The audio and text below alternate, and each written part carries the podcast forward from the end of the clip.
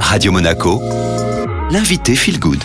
Excellent début de journée sur Radio Monaco Feel Good. Comme chaque semaine, vous retrouvez la naturopathe Charlotte Jacquet. Aujourd'hui, des conseils pour booster notre énergie à la sortie de l'été. Et je pense que la première clé, Charlotte, c'est l'alimentation. Premier élément, c'est de reprendre un rythme en mangeant à des heures régulières.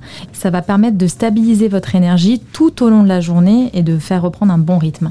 Après, privilégier des légumes et des fruits locaux et de saison parce qu'ils vont être riches en vitamines vitamines et minéraux essentiels pour maintenir votre énergie. Hein, je vous rappelle que ça, c'est vraiment primordial dans l'alimentation, de manger de saison. C'est très important parce que vous allez avoir tout ce dont vous avez besoin à l'instant T. Les aliments trop sucrés, les produits industriels, ça, ça va provoquer des pics d'énergie avec des, chutes brutales après hein, de glycémie, avec le, fameux petit coup de barre hein, qu'on va, va ressentir sur les coups de 10h30, 11h en général quand on fait un petit déjeuner euh, sucré. Donc moi, je vous conseille plutôt d'opter pour des aliments naturels et non transformés. Favoriser les éléments euh, riches en tryptophane, hein, comme le chocolat, le riz complet, les noix.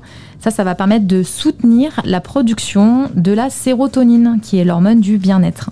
Et puis les oméga 3 que vous allez retrouver dans les poissons gras, l'huile de lin, puis la vitamine D aussi, euh, qui va vous permettre de réguler l'humeur et surtout de libérer cette fameuse sérotonine. Alors après euh, ce zoom sur l'alimentation, hein, bien évidemment un pilier pour l'énergie au quotidien, on va euh, plutôt zoomer maintenant sur l'hygiène de vie. Alors justement, l'hygiène de vie en naturopathie, hein, nous, pour nous, c'est très important, c'est capital pour votre énergie.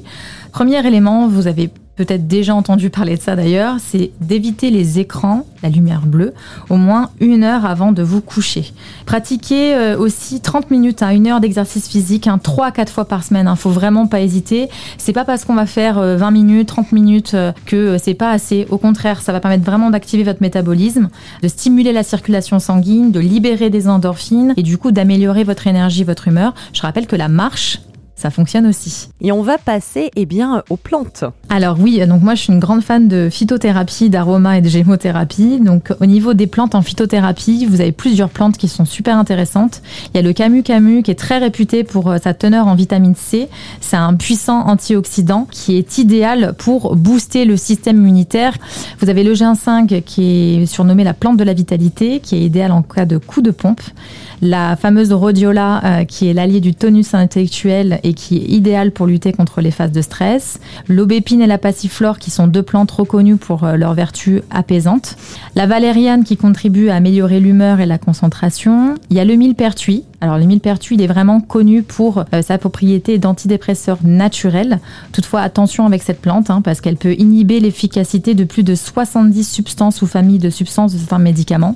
La mélisse qui est idéale pour se détendre et combattre les insomnies et l'escolzia qui est idéal pour favoriser l'endormissement. Donc là, on était sur la phytothérapie. D'ailleurs, toutes les plantes que vient de citer euh, Charlotte, ne vous inquiétez pas, je vous les mets par écrit sur notre site internet radio-monaco.com.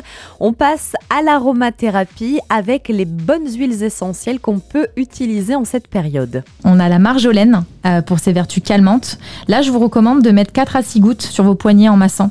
La mélisse pour tout ce qui est surmenage, crise de nerfs, donc pareil en massage ou, ou même deux gouttes dans une cuillère à café de miel brut ou sur un comprimé neutre. Et puis la lavande, hein, qui est la plus euh, connue euh, pour son effet calmant sur le système nerveux. Là, on peut mettre trois gouttes sur les poignets, le plexus ou la voûte plantaire. On n'oublie pas de faire le petit test hein, pour les allergies avec l'aromathérapie. Et dernier point, donc Charlotte, sur la gémothérapie qui, je le rappelle, hein, se base sur les bourgeons et les jeunes pousses d'arbres et d'arbustes. Alors vers quoi on peut se tourner? Pour la gémothérapie, euh, mon favori c'est le cassissier, le cassis qui stimule les surrénales pour plus d'énergie. Alors attention, le bourgeon de cassis, c'est pas après 16 heures, sinon vous n'allez pas dormir.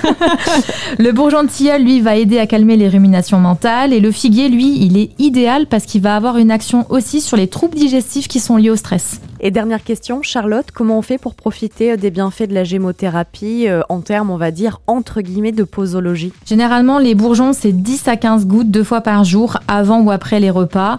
On va diluer dans un petit peu d'eau et on fait ça sur trois semaines.